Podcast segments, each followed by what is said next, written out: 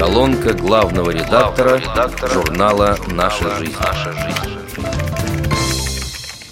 Наука и практика современного образовательного процесса оказались в центре внимания Валентины Кирилловой. Ее масштабная статья совсем не случайно называется «Пилотный проект на фоне компьютеризации». В Реакомп меня привело необычное слово «тьютор».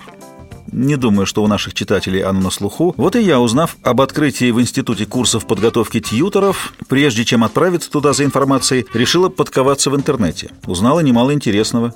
Переводе с английского это слово означает «домашний учитель, опекун», но в современном понимании не преподаватель и не воспитатель. У него свой, ни на что не похожий тип взаимодействия с учащимися. Он репетитор, психолог, правовед, социальный работник, друг и помощник ученика в одном лице. Помогает ему в ходе образовательного процесса осознанно определиться с выбором дальнейшего пути – в общем, тьюторство позиционируется как вид педагогической деятельности, направленный на развитие интересов ученика и его способности думать. И главные инструменты здесь – индивидуальное психологическое сопровождение и настрой на результат.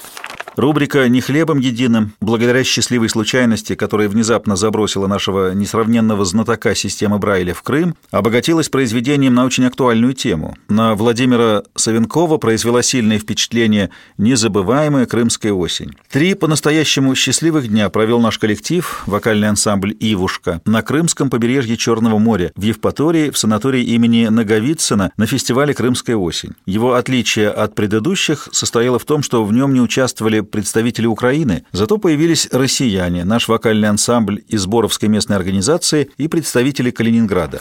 Реабилитация по существу частенько принимает причудливые формы. Вот и материал Елены Федосеевой «Марафон в темноте» рассказывает о спортивных достижениях инвалидов по зрению, которые удивляют и восхищают. Если бы кто-нибудь хотя бы полгода назад сказал мне, что я, человек, имеющий о спорте очень отдаленное представление, стартану в день города на дистанции в 3 километра, он получил бы в ответ только саркастическую улыбку и категорическое заявление, что этого не может быть. Невозможным это казалось даже тогда, когда после полуторамесячных тренировок за неделю до забега на Аллее Славы я угрюмо сидела на гимнастическом коврике на стадионе в Лужниках и растирала нывшие от боли растянутые мышцы, но жизнь, как известно, прекрасна своей непредсказуемостью.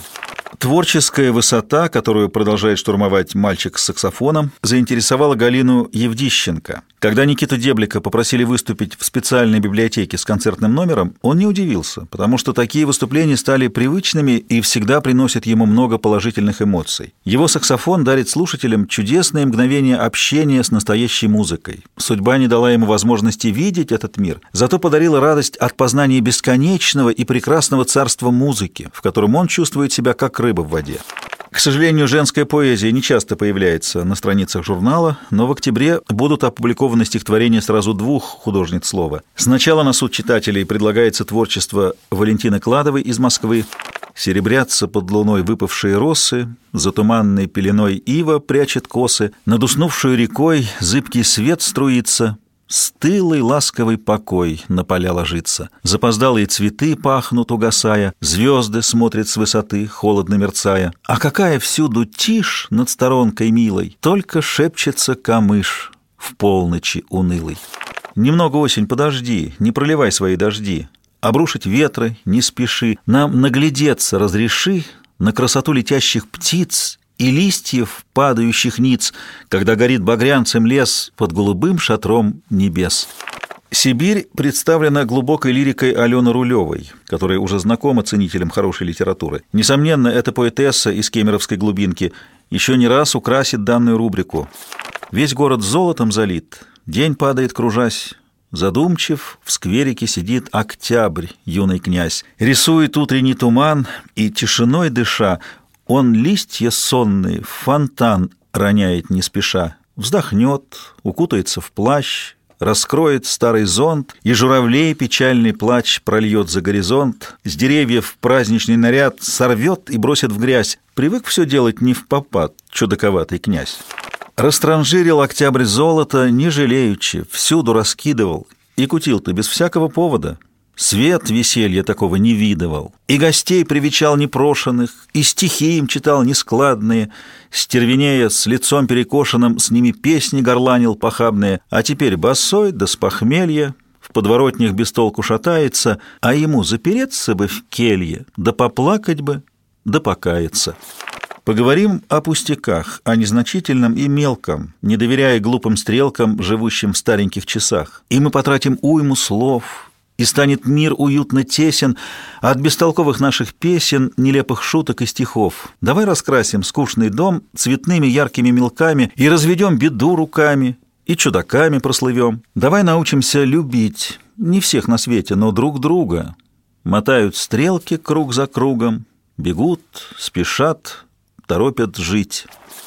В рубрике «Доступная среда» на этот раз рассказывается об уютном и безопасном уголке России, в котором московские инвалиды по зрению с удовольствием отдыхают и незаметно проходят реабилитацию. Автором статьи придирчиво проверено на себе качество предоставляемых услуг и восстановительных процедур. Членам ВОЗ бывает не по себе, когда безысходность транспортных коллапсов и безалаберность ремонтников или строителей бросают нас в очередные ямы личных катастроф. Правда, есть и положительные примеры, когда на отдельно взятом участке земли создается настоящий оазис реабилитационного благополучия. Таким комфортным пристанищем для незрячих жителей мегаполиса стало государственное бюджетное учреждение города Москвы, пансионат для инвалидов по зрению Департамента социальной защиты населения, который находится неподалеку от поселка Малина Ступинского района Московской области. Впрочем, Ориентироваться на сладкое название не стоит, тем более, что дорожные указатели в некоторых ключевых пунктах почему-то отсутствуют, что порой сбивает с толку неопытных водителей, даже навигаторы социальных такси не спасают. Разумеется, в специальных памятках, вручаемых каждому инвалиду, подробно расписан весь маршрут, только, к сожалению, их мало кто читает, надеясь на устаревшие сведения. Теперешний официальный юридический адрес пансионата безоговорочно нацеливает на сельское поселение Аксинина в районе деревни Карпова, откуда в дни заездов и окончания сроков путевок ходит собственный бесплатный автобус до станции метро Орехово. Слава богу. В пансионате используют не новомодные принципы реабилитации западного образца, а проверенные временем отечественные разработки и создали действительно безбарьерную зону комфортного передвижения в пространстве. Шершавый мир берез и елей своей пронзительностью крут